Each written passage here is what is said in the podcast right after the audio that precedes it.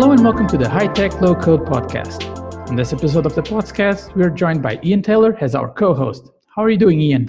I'm doing very well, thank you, Mary. Uh, today's topic is cybersecurity, and for that, we have the pleasure of having as our guest speakers Francisco Cipollone and Oanate Bestman.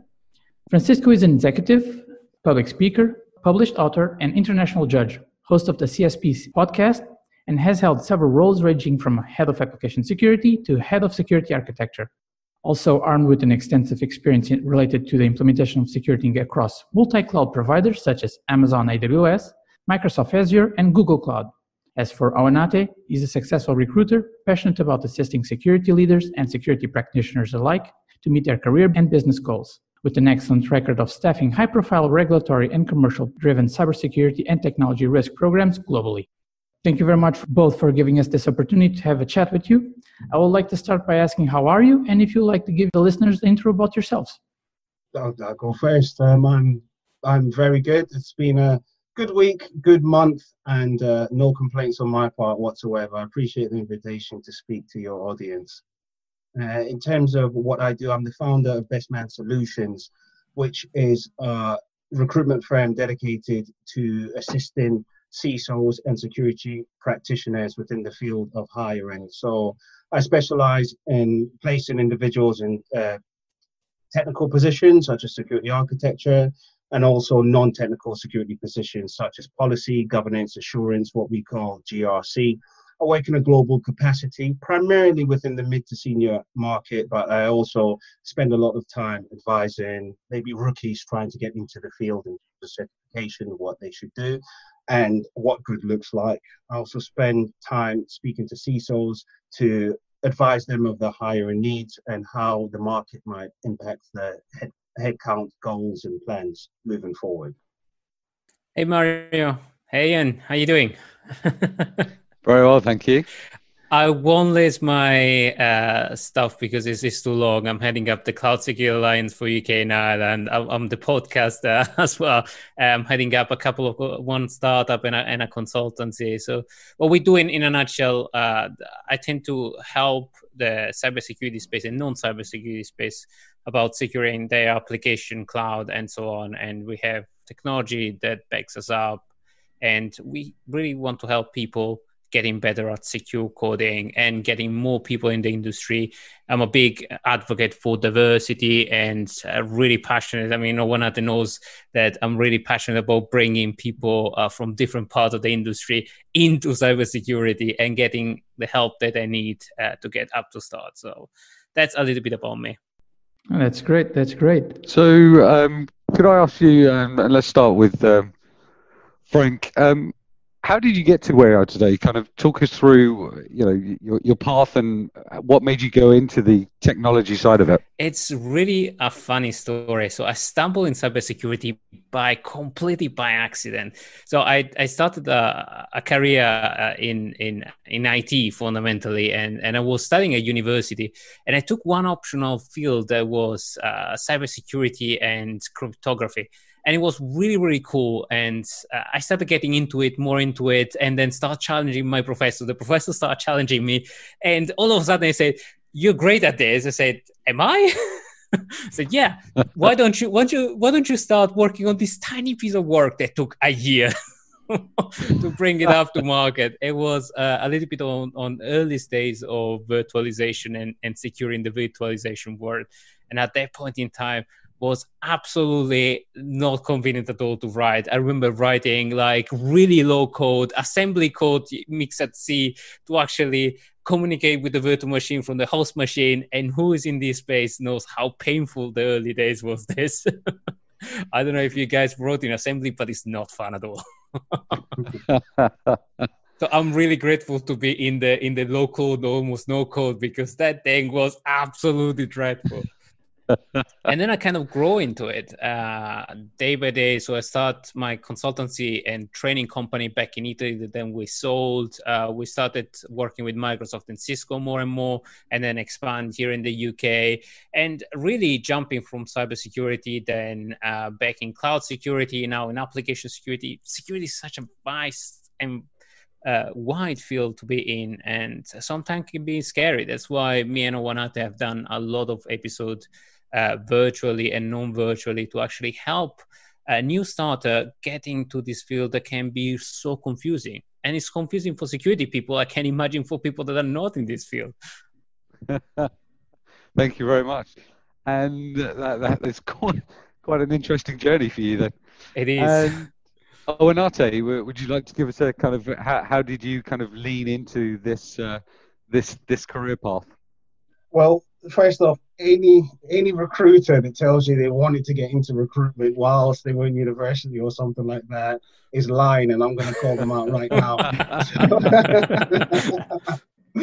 Fact. So everyone, myself included, I, I fell into recruitment first off so I started placing, I've been in recruitment for a long time now, well over 15 years. I think my last count was 18 years. I stopped counting uh, along with a couple of grey hairs. But I started off placing pharmacists actually in NHS. Um, uh, in the NHS and um, in uh, in pharmaceutical companies, uh, but I was the first one to actually place a pharmacist within a prison, a locum pharmacist. We call contractors locum, so that's my claim to fame and I moved out of the public sector and I placed individuals within IT first, second, and third line, primarily in two banks. And this was the crazy days of recruitment, what I equate to Wolf of Wall Street. So us, us old timers, we watch Wolf, of Wall Street. Well, oh yeah, yeah. So and then started refining it somewhat. I moved from organization to organization, and I spent the last seven years assisting security professionals. And it was prior to that, it was operational risk. So that was a very good transition. Sometimes I describe uh, cybersecurity as operational risk, just with more of an IT flavor. So it was quite an easy transition. And what's kept me here is some of the interesting, crazy, smart people you meet along the way. So yeah, and and uh, and here I am. I set up my own firm in April. Perfect timing at the very start of the lockdown. So it, it was a it was, a Corona company. yeah, uh, courageous. yeah, I, I, was in garden leave when it happened. I thought, all right, you know what, let's do this anyway. So touch wood, so far so good, headed in the right direction, and it gives you the opportunity to speak to even even more people at this time because you're able to uh, add more value. People are more open to conversation, so all good. Absolutely. Thank you very much. Yeah, um, I would like to ask actually, uh, from a recruitment perspective, what an applicant needs to do to position themselves in this competitive climate to secure a role. Um, what certifications are most sought after? Statement: It depends on how much experience they have. If they're just getting into security, well, first off, nothing beats work experience. If you are able to link what you've done previously in any sort of security capacity, even if it's physical security, that's very important from a certification perspective. If you're just getting into it, I think the uh, I think the CompTIA uh, CompTIA Security Plus is a very good certification to have. Now there is there's there's no real prerequisites behind it. Before the CompTIA Security Plus, there's CompTIA Network Plus, uh, CompTIA A Plus, but strictly speaking, it's not necessary to complete those certifications before you go to uh, CompTIA Security Plus. Only a good understanding of IT and a good understanding of Linux and Unix. Now, there are, as you progress and gain more experience, there are middle ground intermediate certifications such as CEH, Certified Ethical Hacker, which off the record doesn't actually make you a hacker. It's a good, strong security certification to have where you have two years of experience behind you. Also, go back to fundamentals as well. As people try and move into security, I think there is uh, I think people forget some of the fundamentals, such as do your research on the company, do your research on what purpose security serves within the organization. Realize that whilst in most organizations it's not a money making area, it is an area in which you save money for the organization. Either you save money by preventing the organization as much as you can being hacked, which leads to losses of reputational risk and also leads to regulatory fines. It's very important. This is a very saturated market. A lot, I mean, if you look at the term cyber security, information security. Back in the days, it was IT security, it's information security. Now it's cyber security. You know why? Cyber, it's a sexy term. It sells. It's effectively a marketing term. With that, you have more individuals interested in it. It's important to network as much as you can. Obviously, we're not able to network physically here. There are associations you can join it's important to do your research as, as to the organization's uh, impact within within the actual industry, what they've done. So, and also where you want to go in security. There are non-technical areas in security and there are technical areas in security. It's important to have our goal in mind and research the certifications along with that. But nothing beats nothing beats experience. If you can, if you're not working within security currently, but you are working in an organization, if you can put your hand up, volunteer for any security related programs, security related projects, find a sponsor within it, and you're able to articulate that and put that into your resume, then you stand in a much better position. But ultimately, research. For, for those certifications, um, do you advise any uh, institute maybe I can pitch in because uh, let, let's let's not forget that there is also a lot of open source. There is a lot of open source stuff and a lot of people doing uh, free and available. So certification is great, and absolutely agree with Oana that it's uh, experience is fantastic. But also there is a lot of stuff. Uh, if I can mention, the Cloud Security Alliance is doing a lot of stuff on cloud security. Uh, we have conferences and we have talks. Uh, Oana has been on, on some, and we've done like the full path for DevSecOps or certification or any kind of these things. But also dive in because effectively, right now that all these conferences are online, just absorb all this knowledge because it's free and it's available in there. So you don't necessarily need to do the certification. Certification are great but they cost money. And right now, in in this moment of scarcity where people are out of job, OWASP is a great uh, place where uh, everybody is is pushing in, and it's not just about web application security. Uh, it, it was born as an open web application security framework, but it expanded and has a lot of flagship projects and a lot of great people that can guide and share their knowledge, and it's for free. So it's go out there, search for uh, ISC Square or CSA or OWASP. They are great, or ISA. They're a great place to network and to get free information. Okay, thank you very much. Can I just add on to that as well, uh, Mario? Please, please. Uh, yeah, mention a good point.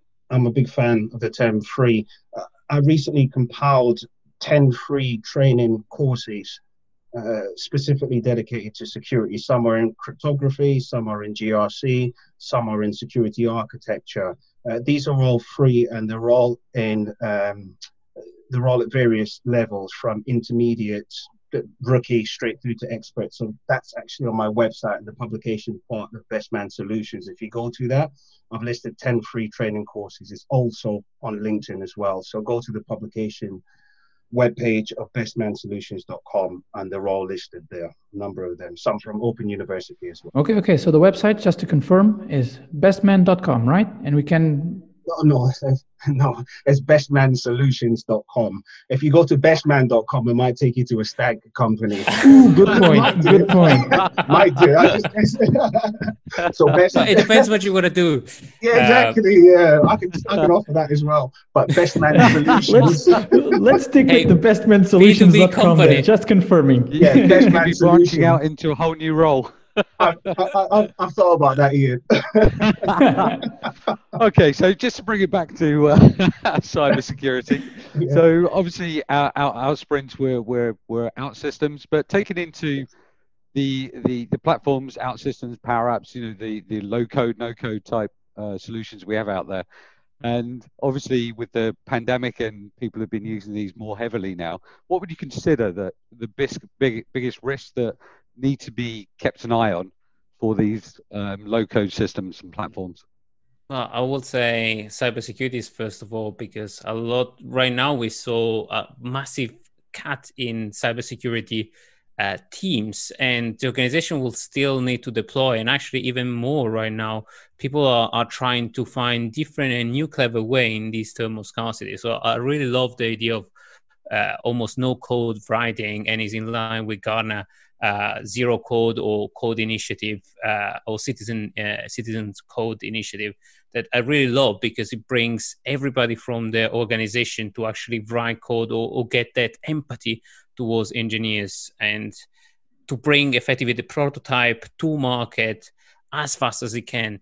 But the only problem with that is that everybody that puts together a piece of code or a piece of an application could potentially publish it up, not involve security, and that could lead into first of all, if you are lucky, in a repu- just brand reputational damage. But if you're not lucky, that could be a breach point. So I would say low code is great, but also always involve security in you know assessing or maybe test the application in an environment that is safe, where client can come and try it out, but uh, in in a very safe way. And if you want to take it outside, take it out, outside just in a temporary basis, or put MFA plus an authentication login so that you prevent the occasional hacker or the occasional attacker um, to breach your application just because you put it there uh, occasionally. So just always be conscious that even even if it's a demo, if it's a prototype, anything it just affect your brand and affect your organizational brand and test it. If you're taking it to production test it. Like with vulnerability scan if you don't want to to buy an expensive pen test code and or pen test it because it's the best way to actually break the logic of an application. And we offer both service so if you don't know where to go come to us That's very generous of you. We'll, we'll, we'll, be looking for the discount. Absolutely. We offer discount to autos. Uh... Thank you very much.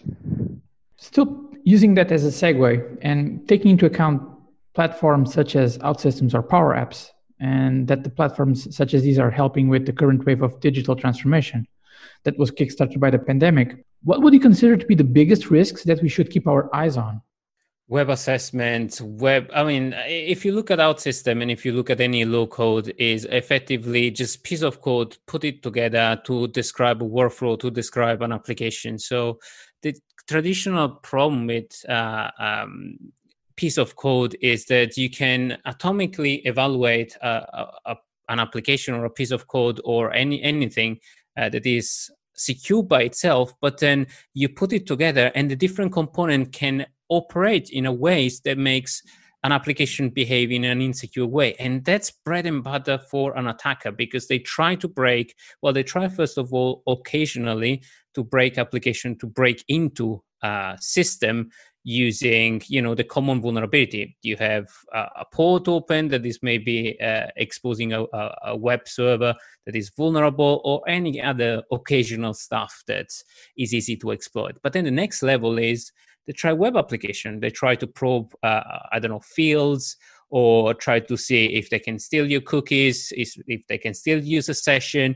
And that's individually, it's complicated to do. But then the other part is they try to break the logic of an application. So if you put together a prototype that maybe lead to an internal database with some user information, maybe they try to bypass the authentication with maybe inserting some field. So it's always better to insert those kind of uh, testing mentality in all your development life cycle so that when you bring an application into production, you start thinking it like an attacker. You start trying to break your own application.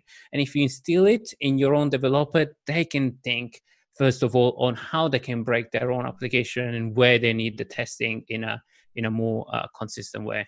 I don't know. What you guys think? I, I was thinking uh, about what you just said, um, and most of these low-code platforms they already offer out of the box uh, authentication methods mm-hmm. and whatnot.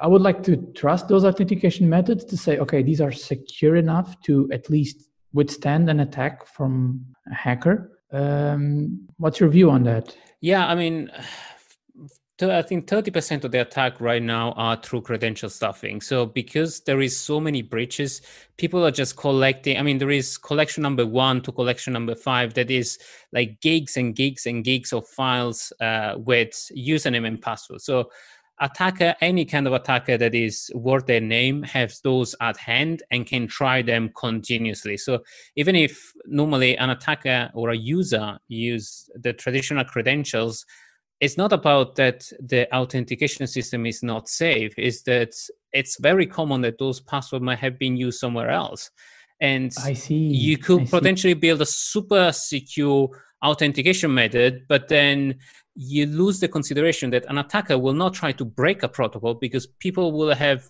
tried to secure their protocol to the nth degree but then they will use the occasional thing that is do I have the credential? Let's try all the credential and maybe crash the application because you try too many credentials at the time. An attacker is fundamentally thinking outside of the box. And if you think outside of the box like an attacker and say, well, I have an authentication system and then I have multi-factor. If you try them both, it's really, really hard to break it. And that's actually how to, to get rid of, for example, things like credential stuffing. Just put multi-factor or even SMS factor authentication in and immediately you've secured so much better an application with an authentication flow. Never thought it about this way that social engineering could actually be the undoing of my application. Absolutely. you know? It's like you can build the most secure things and then you break the logic of an application. Uh, if, for example, one thing that we were testing some time ago on a client uh, is they built a very secure application. We uh, vulnerability assessed the application, almost nothing showed up. They were super, super proud and then you know what? I inserted the admin at the end of uh, the URL, and I bypassed completely the authentication system because it didn't. Oh, that must have hurt. It did hurt, ah. Yeah. but they never thought somebody would have done that. And the authentication system was perfect. They had multi-factor, but they forgot to take on the authentication and to re-authenticate. So effectively, that was a problem. Or a more ingenious way would be you know what? I steal a token from a client and I replay the token towards the application. And if the client is an admin, I replay that token and I'm an admin immediately. I stole that session.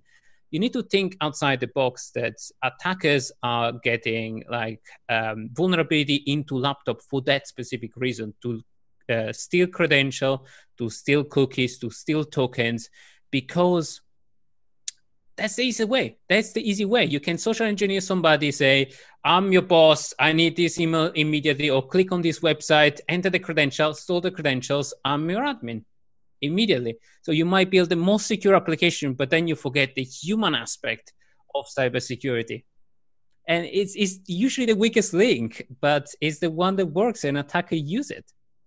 Yeah, and it's not the user, it's not the user fault. It's who designed the application that hasn't thought through, or who is effectively the cybersecurity professional or responsible for cybersecurity that doesn't have a solid cybersecurity strategy. With solid cybersecurity strategy, I say look at application security, look at vulnerability assessment, and look at the human aspect. So how you can train your user to not react to weird email or to always question weird email. And it's as simple as that. Yeah, absolutely. So um, as as we kind of closing up through uh, through this podcast, so uh, I'd, I'd like to get um, what what are your thoughts? Uh, you know, what, what is the vision? You know, where where do we see cybersecurity? You know, going where we take into account the, the you know the rapid progress we're making, as smart as hackers are getting. Um, uh, where, where where do we see this going in the future? So let, let me add just a little bit because, of course, I've, I've been I'm Italian. I've been speaking all the time. it's it's my bad but i see i see almost uh, like everything is getting outside data center. More is go- is getting into the cloud and the only thing that we uh, are left with is securing some code and securing some cloud environment. And that's where we've been investing heavily on in helping our clients secure the code and the, the, the cloud because that's where we think the cybersecurity is going to go and everything else will be almost automated or automatable. So the more you secure your code, the more you secure your user behavior, the more you have a structured uh, strategy, the better you are at cybersecurity. Yeah, I certainly agree with that, especially um, around uh, automation and um, one thing like that is artificial intelligence as well and the progression towards artificial intelligence. Obviously, I'm coming from a recruitment perspective, and I think the implementation of artificial intelligence will will diversify the job descriptions and diversify the duties of a security practitioner, in which a lot of the monotonous activities will be automated and perhaps we can get back to some of the human elements as well and to maybe recruit people that think like hackers from a wide diversity uh, from a wide pool uh, of society to reflect the actual hackers uh, as well. So rather than being a more reactive basis but to effectively be more proactive. That's my that's my aim a wish what do I know? Can I do by I just advise CISOs and what to do, right?